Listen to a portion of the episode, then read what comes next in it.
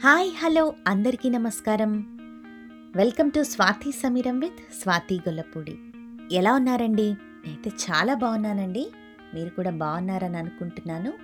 మన ఎర్రసీత నవలలో భాగంగా ఇవాళ మనం సిక్స్టీన్త్ చాప్టర్లోకి వచ్చేసామండి. ఆల్మోస్ట్ ఎండ్కైతే వచ్చేసాము. కథ ఏ విధంగా మలుపు తిరగబోతోంది అనేది కథ మొత్తం వింటే కానీ అర్థమవుదండి. సో ఇకెందుకు ఆలస్యం? ఏమాత్రం ఆలస్యం చేయకుండా ఇవాళ స్టోరీలోకి వెళ్ళిపోదాము. పదండి. అమెరికా వెళ్ళాలి అనే ఆలోచన మల్యాద్రికి మొదటి నుంచి లేదు. ఈ ఒక్క కారణంతోనే మల్యాద్రి పాల్రెడ్డి విడిపోయారు వ్యాపారంలో. ఏ కారణం చూపించి పాల్రెడ్డి మల్యాద్రిని ఒప్పించలేకపోయాడు. అయితే సీత ఒంటరితనం మల్యాద్రిని ఆలోచించే విధంగా చేసింది. నిజానికి అతని బాధ్యత కూడా కాదు కొండలరావుది. ఆమె ఒంటరితనం తనని న్యాయంగా బాధ పెట్టనక్కర్లేదు మల్యాద్రి మనసులో చాలా కాలంగా సీత ఉంది. సీత మనసులో మల్యాద్రి పట్ల ఆకర్షణ కోపం అసహనం ఇవన్నీ ఉన్నాయి. వాళ్ళిద్దరి మధ్య సంఘర్షణలకి మరో పేరు వారి మనసులో ఒకరి పట్ల ఒకరికి ఏర్పడిన ఆకర్షణ. వారి మనసులో ఏర్పడిన సాన్నిహిత్యం. అందుకనే మనుషులకు తెలియని ఆవేశం వాళ్ళిద్దరినీ ఏకం చేసింది. అదే సమయంలో ఉన్నట్టుండి పాల్రెడ్డి నుంచి కాల్ వచ్చింది. ఈసారి సింగపూర్ నుంచి ఫోన్ చేశాడు. మళ్ళీ నైరోబీ వెళ్తున్నానని. మల్యాద్రి లేకుండా మరోసారి ఏమీ తెలియని కొత్త చోట కొత్త వ్యాపారం ప్రారంభించడం తనకు ఏమాత్రం ఇష్టం లేదని కానీ గత్యంతరం లేదు కనుక మళ్ళీ పోయిన చోటే వ్యాపారం సాగించాలి అని నిశ్చయించుకున్నాను అని చెప్పి చెప్తాడు. రాత్రంతా మందు తాగి డిన్నర్ కూడా చేయకుండా మల్యాద్రి జ్ఞాపకం వచ్చి ఈ విధంగా హోటల్ నుంచి ఫోన్ చేశాడు. తెల్లారితే లుఫ్తాన్సాలో ప్రయాణం. పాల్ రెడ్డితో మాట్లాడి ఫోన్ పెట్టేశాక మల్యాద్రికి అస్సలు నిద్రపట్టలేదు పొద్దున్నే నాలుగు గంటలకి అమెరికా అని ఒక్కసారి జ్ఞాపకం వచ్చింది. తన ప్రశ్నకి సరైన సమాధానం అమెరికానే అని భావించాడు మల్యాద్రి. పెళ్ళికి సీతతో జీవితానికి గడపబోయే రేపటికి అన్నిటికీ అన్నిటికీ హడావిడిగా లేచి ఇంటర్నేషనల్ కాల్కి టెలిఫోన్ ఎక్స్చేంజ్కి పరిగెత్తేశాడు. సామాన్లు సర్దుకొని ఎయిర్పోర్ట్కి వెళ్తూ హోటల్ లాంజ్లో దొరికాడు మన పాల్రెడ్డి గారు. మల్యాద్రి గొంతు విని ఆశ్చర్యపోయాడు. ఇదేంటి ఈ టైంలో? ఇంకో రెండు గంటల్లో ఫ్రాంక్ఫర్ట్ బయలుదేరిపోతున్నాను. ఇప్పటికే గంట లేట్. షాంగీకి వెళ్ళాలి అని కంగారు కంగారుగా చెప్పాడు. మీరు వెంటనే ఇండియా రావాలి. నేనా ఎందుకు? నా ప్రయాణం ఏర్పాట్లు అన్నీ. No no no. వెంటనే రండి ప్లీజ్. నేను నా ప్లాన్ మారింది. నేను అమెరికా వస్తున్నాను. వాట్? గావ్ కేక పెట్టేశాడు పాల్రెడ్డి అంతే. ఆ సాయంకాలానికి మద్రాసులో దిగిపోయాడు. మల్యాద్రిని చూస్తూనే అమాంతం కౌగిలించుకున్నాడు. లట్మీ మీ ప్లాన్స్ని మార్చేసిన కారణమేంటో నేను తెలుసుకోవచ్చా? అసలు ఏం జరిగింది? అని ఆతృతగా అడిగాడు పాల్రెడ్డి మార్చేసిన మనిషి పేరు సీత. ఇండియా భాషలో చెప్పాలంటే నేను మరొకరి పెళ్ళాంతో అమెరికాకి లేచిపోతున్నాను అని నవ్వుకుంటూ చెప్పాడు. పాల్రెడ్డి షాక్ అయి చూశాడు. మల్యాద్రి నవ్వుతూ కదంతా చెప్పేశాడు. పాల్రెడ్డికి ఒక్కసారి దిమ్మ తిరిగి మతిపోయిందనుకోండి. ఈ జిక్సా పజిల్లో నాకు అర్థం కానివి రెండే రెండున్నాయి బ్రదర్. అన్నాడు చివరికి. ఏంటి? నీ భార్య సీత కొడుకు మధు. మల్యాద్రి గట్టిగా నవ్వాడు. ఈ కథలో మలుపుకి ఆ ఇద్దరే ముఖ్య కారకులు. నా భార్య ఇండియా వదలదు దీపకి దూరం కాదు. భర్త దూరమైనా పర్వాలేదు ఆమెకి సెక్యూరిటీ కావాలి కదా. సీతకి నిలువ నీడ కావాలి మధుకి సెక్యూరిటీ కావాలి. బిడ్డ కారణంగానే సీత ఇప్పుడున్న పరిస్థితిలో ఆకులా అల్లాడిపోతోంది. సీతని ఆమె చేతుల్లో ఉన్న తన బిడ్డని ఇద్దరిని నా జీవితంలోకి ఆహ్వానిస్తున్నాను అని పాల్రెడ్డికి మల్యాద్రి చెప్తాడు. పాల్రెడ్డి కాసేపు మౌనంగా ఉండిపోతాడు. మరి సీతతో ఇదంతా చెప్పావా? అన్నాడు. చెప్పినా ప్రస్తుతం ఉన్న పరిస్థితిలో తనకివేమీ అర్థం కావు. ఆమెకి ఒక్కటి తెలుసు నేను పొరపాటు చేయనని. తనకి ఏది మంచిదో అదే చేస్తానని. ఎప్పుడో బహుశా ఐదారు నెలల తర్వాత అమెరికాలో ఆలోచించడం ప్రారంభిస్తుందిలేండి. అప్పటికి ఆమెకి తన పరిస్థితి అర్థమవుతుంది. అమెరికాలో జీవితం అర్థమైపోతుంది. పాలెటికి ఇంకా నమ్మకం కుదరట్లేదు. మల్యాత్రి అమెరికా రావడం అతని రొట్టె తిరిగి నేతిలో పడినట్టే అని అనుకున్నాడు. పోనీ మీ ఆవిడతో ఈ విషయాన్ని చర్చించావా? అని అడిగాడు. మా ఆవిడకి నేను దేశం వదిలిపోవడం నచ్చదు. మరొకరి పెళ్ళాంతో వెళ్ళడం అస్సలు నచ్చదు. సీతతో వెళ్ళడం సుతరాము నచ్చదు. కంచం ముందు కూర్చునే ముందు మన ఆకలి మన రుచి మన ఆరోగ్యం చూసుకోవడం స్వార్థం కాదు అవసరం. కాగా మావిడికి ఏది అవసరమో నాకు తెలుసు కదా. పాల్రెడ్డి ప్రత్యేకంగా పూనుకొని దగ్గరుండి సీత పాస్పోర్ట్ తెప్పించాడు. అదేవిధంగా మధు పేరు తల్లి పాస్పోర్ట్లో ఎండోస్ చేయించాడు. మల్యాద్రి ఒక నిర్ణయానికి వచ్చాక జరగాల్సిన పనులు జరిపించడం పాల్రెడ్డికి కష్టం కాదు. మల్యాద్రి కోరిన ఏర్పాట్లన్నీ చేసి న్యూయార్క్ టికెట్స్ అతని చేతిలో ఉంచి చాలా ఆనందంగా అమెరికా బయలుదేరిపోయాడు. మరో ఇరవై రోజుల్లో మల్యాద్రి సీత మధు న్యూయార్క్లో ఉంటారు. పాల్రెడ్డికి ఇంకా అనుమానంగానే ఉంది. ఈ ప్రణాళికలో ఇద్దరు తల్లులు ఇద్దరు బిడ్డల ప్రమేయం ఉంది. ఒక తల్లికి తన భర్త శాశ్వతంగా దూరమవుతాడు అని తెలియాలి. మరో తల్లికి తాను మరొకరి భర్తతో తన భర్తకి పుట్టిన బిడ్డని తీసుకొని మరో దేశం శాశ్వతంగా వెళ్ళిపోతున్నాను అని తెలియాలి. ఈ ఇద్దరు తల్లులు అమెరికా స్త్రీలో జర్మనీ స్త్రీలు అయితే కాస్త పర్వాలేదు. కానీ ఇద్దరూ సంప్రదాయంలో వెళ్తున్న భారత స్త్రీలు మల్యాత్రి ధైర్యమేమిటో అని ప్రశ్నించుకున్నాడు. మల్యాద్రి చెప్పిన మాట విని సీత నివ్వెరపోయింది. తను అమెరికా వెళ్ళడమేంటి అది మల్యాద్రితోనా చిచి అనేసింది. మల్యాద్రి ఆశ్చర్యపోలేదు. సీత భుజం పట్టుకుని కూర్చోబెట్టి వివరంగా చెప్పాడు. భర్తకు దూరమైన సీత నా అనేవాళ్ళు లేక ఏ ఆధారమూ లేకుండా బిడ్డతో పాత వాతావరణంలో కొత్త జీవితం ప్రారంభించాలి. సీత జీవితంలో త్వరగా అసంకల్పితంగా చీకట్లు ముసురుకున్నాయి. కానీ వృద్ధాప్యాన్నో అలసటతోనో విశ్రాంతితోనో ఆశించే వయసు కాదది. మరి రేణు? అని అడిగింది. నవ్వాడు మళ్యాద్రి రేణు పర్మిషన్ ఇస్తే నాతో వస్తావా? అని. రేణుకి అన్యాయం చేయడం నాకు ఇష్టం లేదు. రేణుకి జరగాల్సిన న్యాయమేమిటో నాకు తెలుసు. భర్త అంటే కొందరికి గొడుగు కొందరికి ఉపాధి వినోదం అవకాశం ఆటవిడుపు ఆధారం స్టేటస్ సింబల్ బ్యాంక్ అకౌంట్. వేదిక మీద ఉపన్యాసంలాగా మాట్లాడుతూ చెప్పేస్తూ ఉన్నాడు మల్యాద్రి. నీకు నీ భర్త పెద్ద ఛాలెంజ్. ఆసక్తిని ఆర్తిని కోరికని అవసరాన్ని వీటన్నిటికీ మించి నీ ఇగోని తట్టి అలంకరించే ఓ ప్రతియోధుడు. నాకర్థం కాలేదు అంది సీత భయం భయంగా.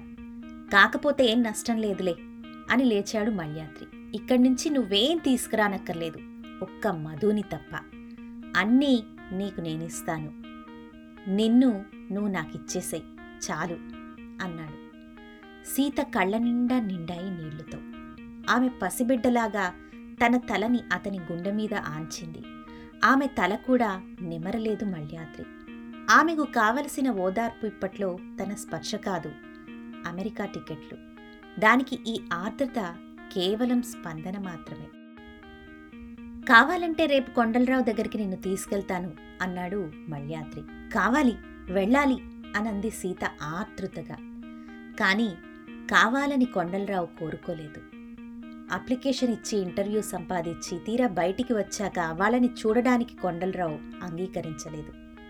సీత మనసు కలుక్కుమంది. సీత మనసులో ఆఖరి శంక ఆ విధంగా తొలగిపోయింది. తన బిడ్డని చూపించాలి కొండలరావుకి అన్న ఆలోచన ఆ విధంగా పోయింది. ఆమె మనసులో చాలా త్వరలో కొత్త జీవితం వైపు లాగేస్తూ ఉంది. అక్కడ ఏముంది అసలు? లండన్ హీత్రో ఎయిర్పోర్ట్ నుంచి ఇండియాకి ఇంటికి ఫోన్ చేశాడు మల్యాద్రి. తను దేశం వదిలిపెట్టాడే అని రేణుకి దూరమైనట్టు తెలుస్తుంది. అప్పటికి ఇండియాలో రాత్రి రెండయింది. రేణు ఫోన్ ఎత్తింది. నిద్రపోలేదని ఆమె గొంతు చెప్తూనే ఉంది. మల్యాద్రి గొంతు గుర్తుపట్టి యు అని తిట్టేసింది. కొంతసేపు మాట్లాడనిచ్చి తను సిద్ధం చేసుకున్న వాక్యాలన్నీ ఫోన్లోకి పంపేశాడు చూడు రేణు నేను చేసిన పని వల్ల నీకేం ఇష్టం లేదని నీకు ముందు ముందు తెలుస్తుంది. బీరువాలో పాస్బుక్ చెక్ బుక్ ఉన్నాయి. బ్యాంక్లో నాలుగు లక్షలున్నాయి. రెండు ఫిక్స్డ్ డిపాజిట్స్ ఉన్నాయి. మూడేళ్ళకి ఒక లక్ష ఐదేళ్ళకి మరొక లక్ష అవుతాయి. వాటిని ముట్టుకోకుండా అలాగే ఉంచితే దీప చదువుకి ఇరవై లక్షలు నీ చేతిలో ఉంటాయి. దీప పెళ్ళికి పాతిక లక్షలు నేనిస్తాను. నీకు తృప్తి కలిగించే ఒక విషయం చెప్తాను. నేను నీకు విడాకులివ్వడం లేదు. సీతని పెళ్ళి చేసుకోవటం లేదు. ఎందుకంటే నీకు భర్త అవసరం లేదు సీతకి పెళ్ళి అవసరం లేదు. ఫోన్ పెట్టేశాడు ఆ విధంగా మాట్లాడి. విజయనగరంలో పోగు చేసుకున్న విజ్ఞానం అమెరికాలో కలిసొచ్చింది సీతకి. డెన్వర్ ఒక చిన్న ఊరు. తెలుగువారు బొత్తిగా లేని ఊరది. అక్కడ మల్యాద్రి పాల్రెడ్డి వ్యాపారానికి ప్రాతిపదిక వేసుకున్నారు. ఎక్కడో అట్లాంటిక్ మీద ఎగురుతున్న క్షణాల్లోనే మల్యాద్రి తనకి తానే బారసాల చేసేసుకున్నాడు. మల్యాద్రిని మరిచిపోయి బాబీ అయిపోయాడు. ఎందుకు? గతాన్ని వదిలిపెట్టడానికి అది కేవలం సంకేతం. మన దేశంలో దక్కే పదేళ్ళ అనుభవం అమెరికాలో ఒక్క సంవత్సరంలో వస్తుంది. అందులో ముఖ్యమైంది అంట్లు తోవడం ఇల్లు ఉడ్చుకోవడం ఎవరి టాయిలెట్స్ వారే కడుక్కోవడం వగైరా వగైరా. ఏ కాలుష్యము లేని వాతావరణం డబ్బు ఆ అనుభవాలన్నిటినీ సమర్థిస్తుంది. అమెరికాలో జీవనం ఒక వ్యసనం. దానికి అలవాటు పడ్డవాడు బయటపడలేడు మరి. ఆరు నెలలు తిరగకుండా సీత కార్ డ్రైవింగ్ నేర్చేసుకుంది మరో నాలుగు నెలల్లో బాబీ సీత రెండు కార్లు కొనుక్కున్నారు. మధుని కిడ్స్ ప్లేయర్స్లో జాయిన్ చేశారు. పాల్రెడ్డి ఇండియానా పోలీస్లో స్థిరపడిపోయాడు. డెన్వర్కి రెండు గంటల దూరం అన్నమాట. పాల్రెడ్డి బ్రహ్మచారి. వారాంతంలో పాల్రెడ్డి దగ్గరికి వెళ్ళడం రొటీన్ అయిపోయింది వారిద్దరికీ. సీతక్క డ్రైవ్ చేస్తుంటే బాబీ పక్కనే కూర్చునేవాడు. మధు వెనక సీట్లో నిద్రపోయేవాడు. క్రమేపీ వారాంతాల కోసం ఇద్దరూ ఎదురు చూసేవారు. సరిగ్గా నాలుగేళ్ళలో సాఫ్ట్వేర్ వ్యాపారానికి ఒక రూపం వచ్చేసింది. అయితే ఇండియానా పోలీస్ అందుకు అనువైన స్థలం కాదు. అప్పటికి నాన్సీ పుట్టేసింది కూడా. మధు జీవితంలో ఎదురైన మొదటి శత్రువు కూడా నాన్సీనే మరి. స్లో స్లోగా తండ్రి బాబీ ద్వారా మధు తండ్రికి దగ్గరైపోయాడు. అమెరికా వచ్చిన ఐదో ఏట బాబీ పిట్స్బర్గ్కి మకాం మార్చేశాడు. ఈసారి పాల్రెడ్డి తనకు బాబీకి సరిపోయే ఇంటిని ఊరికి సరిగ్గా ఎనిమిది మైళ్ళ దూరంలో కొన్నాడు. పిట్స్బర్గ్ వ్యాపార రీత్యా ఎంపిక చేసిన స్థలం కాదది. అక్కడికి మారడానికి ముఖ్య కారణం సీత. సీత ఆ పట్టణాన్ని కోరుకోవడానికి ముఖ్య కారణం వెంకటేశ్వర స్వామి. పిట్స్బర్గ్ వెంకటేశ్వర స్వామి. కొండ కోన మీద నిలబెట్టిన పెద్ద రాయిలాగా భవనం నిలబడి ఉంది.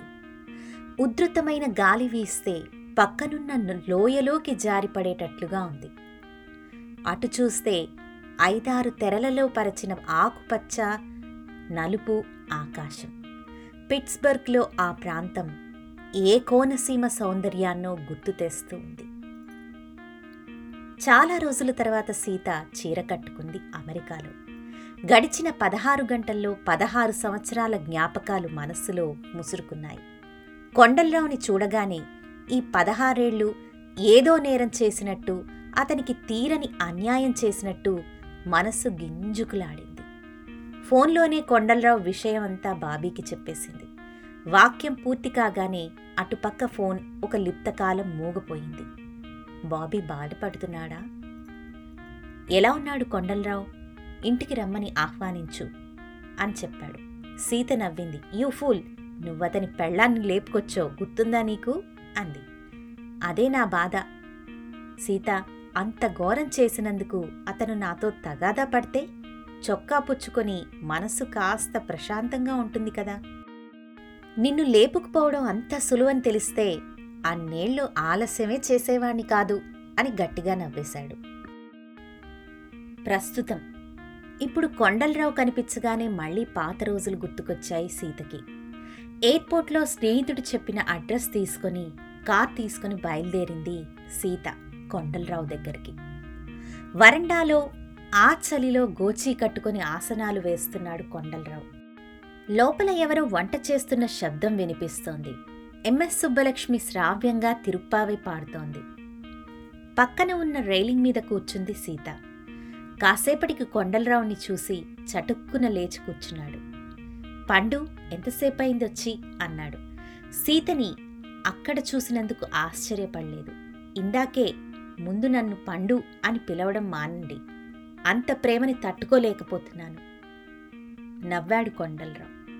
అప్పుడు గమనించింది. కొండలరావు ఇదివరకు తనకు తెలిసిన మనిషిలాగా లేడు అని అతనిలో ఏదో లోపం ఉంది అని. నా మీద కోపంగా లేదా? అని అడిగింది సీత ఉన్నట్టుండి. ఎందుకు? నేనేగా నీకు కోరి దూరమయ్యాను. తుళ్ళిపడింది. లేచి లుంగి కట్టుకున్నాడు. ఈ చలిలో ఈ యోగాసనాలు చాలా ప్రమాదం. ఇలాంటి బట్టలు చాలవు. ఉలెన్స్ వేసుకోవాలి అంది సీత. నవ్వాడు కొండలరావు. సీత చలి నన్ను బాధ పెట్టడం మానేసి చాలా రోజులైంది. ఎందుకు? నీకు దూరమయ్యానో నీకు తెలుసా? అడగవేం? అని అన్నాడు ఆ రోజుల్లోనే నాకు కడుపు నరాల్లో క్యాన్సర్ అని తేల్చేశారు డాక్టర్స్. సీత షాక్ అయిపోయింది. నాకు నాకు ఎప్పుడు చెప్పలేదేంటి? అంది కంగారుగా. కొండలరావు సీత తల నిమిరాడు. చెబితే ఈ పదహారు సంవత్సరాలు ఆనందంగా బతకగలిగేదానివా? నేను యూనియన్ గొడవల్లో దిగడానికి కారణం నువ్వు. నీకు దూరం కావాలని వీలైతే నిన్ను దూరం చేసుకోవాలి అని అనుకున్నాను. ఎందుకు? ఎందుకు? అని ఏడుస్తోంది సీత. నువ్వంటే ప్రేమ కనుక. నేను అపూర్వంగా ప్రేమించే మరో మనిషి ఉన్నాడు కాబట్టి. మధు. ఆగి మధు ఎలా ఉన్నాడు? సమాధానం చెప్పలేకపోయింది. గొంతులో ఏదో అడ్డుపడింది. కావాలనే యూనియన్ హత్య కేసులో ఇరుక్కున్నాను. నేను చేసింది తక్కువ అనుభవించింది ఎక్కువ. నువ్వు జైలుకు వెళ్ళడం నాకిష్టం లేదు. మధుకి నా చావు తెలియడం అసలు ఇష్టం లేదు. మీ ఇద్దరి కోసం చాలా రాత్రులు నిద్రపోలేదు. నీ నుండి పారిపోవాలి అని అనుకున్నాను నిన్ను మల్యాద్రి ఆదుకుంటూ ఉంటే వెయ్యి దేవుళ్ళకి మొక్కుకున్నాను. నీ పక్కన మల్యాద్రిని చూశాక నా అనుమానాలన్నీ పటాపంచలైపోయాయి. అతను నీకు సాయం చేస్తాడు అని నాకు నమ్మకం. ఇక నేను నా ముఖం కూడా చూడనివ్వలేదు. కానీ నువ్వెలా అమెరికా వెళ్ళావో నాకు ఇప్పటికీ గుర్తుంది. ఆ రోజు నువ్వు వైలెట్ కలర్ చీర కట్టుకున్నావు. తలలో కనకాంబరాలు కూడా పెట్టుకున్నావు. మధుకి నీలిరంగు జీన్స్ వేశావు. మల్యాద్రి గ్రే సూట్లో ఉన్నాడు. ఎయిర్పోర్ట్లోకి వెళుతూ వెయింగ్ మిషన్ దగ్గర ఆగి నీ బరువు కూడా చూసుకున్నావు. సీత తెల్లబోయి అతన్ని చూసింది. ఇదంతా మీకెలా తెలుసు? అనంది. తెలుసుకోవాలనే ఆలోచన ఉంటే కష్టమేం కాదు పండు. నీ విమానం ఆకాశంలోకి లేచి ఈ దేశంలో బాంధవ్యాన్ని తెంచుకునేదాకా నీ వెనక నా ఆలోచనలు పరిగెడుతూనే ఉన్నాయి. సీతకి తను ఏడుస్తున్నట్లు కేవలం చెక్కిళ్ళే సాక్ష్యం చెప్పాయి. ఎందుకీ పని చేశారు? ఎందుకు? అప్పుడప్పుడు నాకు నేనే ఆ ప్రశ్న వేసుకుంటుంటాను సీత. క్యాన్సర్తో నేనెన్నాళ్ళు బతుకుతానో నాకే తెలియదు డాక్టర్లు కూడా అనుకోలేదు. బతుకుతానని తెలిస్తే ఇన్నాళ్ళు నిన్ను దూరం చేసుకోవడానికి ఇష్టపడేదాన్నే కాదు. చచ్చిపోయే తండ్రి వల్ల మధుకి ఏ ఉపయోగమూ లేదు. నువ్వు వాణ్ణి బాగా పెంచగలవు అని నాకు తెలుసు. చెప్పు మధు ఎలా ఉన్నాడు? మరో పదేళ్ళు ప్రయత్నించినా ఈ దుఃఖం నుండి బయటపడలేదు. నిన్న నేను ఎయిర్పోర్ట్లో చూడగానే గతుక్కుమన్నాను. నిన్ను కలుసుకోవాలని నాకు లేదు. నా జ్ఞాపకాలు మళ్ళీ నీ జీవితంలోకి రావడం నాకు ఇష్టం లేదు కూడా. ఇప్పుడైనా వచ్చావు కనుక నువ్వు మల్యాద్రితో వెళ్ళిపోవడం నేరంలాగా భావిస్తున్నావేమోనని తప్పు చేసినట్లు కుంగిపోతున్నావోనని నిజం చెప్తున్నాను.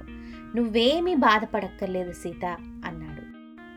లోపల నుంచి ఒక ముసలావిడ బయటికొచ్చింది. ఈవిడ మిసెస్ నటరాజన్. వీళ్ళ నాన్నగారి దగ్గర మా నాన్నగారు డ్రైవింగ్ చేసేవారు. వీళ్ళ ఆయన ప్లేన్ యాక్సిడెంట్లో పోయి పంతొమ్మిది సంవత్సరాలైంది. ఇద్దరు కొడుకులు ఇద్దరూ ఇక్కడే పనిచేస్తున్నారు నన్ను రమ్మని సంవత్సరాల తరబడి పోరుతూ ఉంటే వచ్చాను అన్నాడు కొండలరావు. మిసెస్ నటరాజన్కి తెలుగు రాదు తమిళం కూడా అంతంత మాత్రం. కొండలరావు చిన్నతనం నుంచి తెలుసు. ఎవరియుడా? అంది మిస్సెస్ నటరాజన్ సీతని చూస్తూ. సీత కన్నీళ్ళు దాచుకొని తలెత్తింది. చిన్ననాటి స్నేహితుని భార్య అని చెప్పాడు. మిస్సెస్ నటరాజన్ ఈ విధంగా చెప్పింది. నీ భార్య నిన్ను వదిలేసి వెళ్ళిపోయిందట కదా. మా బాలు చెప్పాడు అంది. కొండలరావు నవ్వాడు. లేదు లేదు నేనే నా భార్యను వదిలించుకున్నాను అన్నాడు. ఎన్నాళ్ళుంటారు? అని అడిగింది సీత. క్యాన్సర్ ఉండనిచ్చే వరకు. మిస్సెస్ నటరాజన్ నేనే కొండను రమ్మన్నాను. ఇక్కడ మా అబ్బాయికి తెలిసిన స్పెషలిస్ట్ ఉన్నాడు. పదహారేళ్ళు బతకనిచ్చిన రోగం క్యాన్సర్ కాదేమోనని నా అనుమానం. ఏమైనా ఈ రోగం అంతు చూసే వరకు కొండని ఈ దేశం నుంచి వదలనివ్వను అంది. వెళ్తానని లేచింది సీత. బయట దాకా వచ్చాడు కొండలరావు. మధుని ఒక్కసారి చూపించు ప్లీజ్ తీసుకొస్తావా? అంటూ గేటు దగ్గరకు వచ్చాడు. నాలుగు రోజుల్లో వస్తాడు వచ్చాక తీసుకొస్తాను అని చెప్పి వెళ్ళిపోయింది. శనివారం వస్తాను అన్నట్టుగా కారెక్కేసింది. శనివారం వచ్చింది. శుక్రవారం మధు వచ్చాడు. శనివారం ఉదయం తండ్రిని చూడ్డానికి వెళ్తున్నానని చెప్పింది. మధు ఆనందపడ్డాడు. బాబీ తను వస్తా అన్నాడు ఇప్పుడొద్దు అంది సీత. మధు సీత ఇద్దరూ కొండలరావు ఉన్న ప్రాంతానికి వచ్చారు గేటు దాటి లోపలికి రాగానే ముందు వచ్చినప్పుడు కొండలరావు యోగాసనాలు వేసిన చోట ఐదారు మంది ఉన్నారు యోగాసనాలు వేసిన చోటే ఇప్పుడు కొండలరావు శరీరం ఉంది. శనివారం తెల్లవారుజాము గడియల్లో కొండలరావు చనిపోయాడు. మధుకి జ్ఞానం వచ్చాక తండ్రిని మొదటిసారి ఆఖరిసారి చూడడం అదే. అమృతం అదెంత మధురమైన హఠాత్తుగా చేతుల్లోకొస్తే దాని రుచి అందదు. ఏ అనుభూతికైనా వ్యవధి కావాలి. అనుభూతి ఆలోచనల్లోకి రావాలి. అనుభూతికి మనస్సు సిద్ధం కావాలి. భగవంతుని కోసం ఆలయానికి ప్రయత్నంలో వెళ్ళే ఉద్దేశం అదే. తండ్రిని చూడగానే మధుకి దుఃఖం పొంగి రాలేదు. హృదయం ఆర్ద్రం కాలేదు. ఇదేంటి? ఇంత వికారంగా ఉన్న మనిషిని తను తండ్రా అని ఒక్క క్షణం ఆశ్చర్యపోయాడు. మనస్సు అతనికి తెలియకుండానే అతన్ని వెనక్కి లాగేసింది. భారతీయ సంప్రదాయానికి అమెరికాలో చోటు లేదు.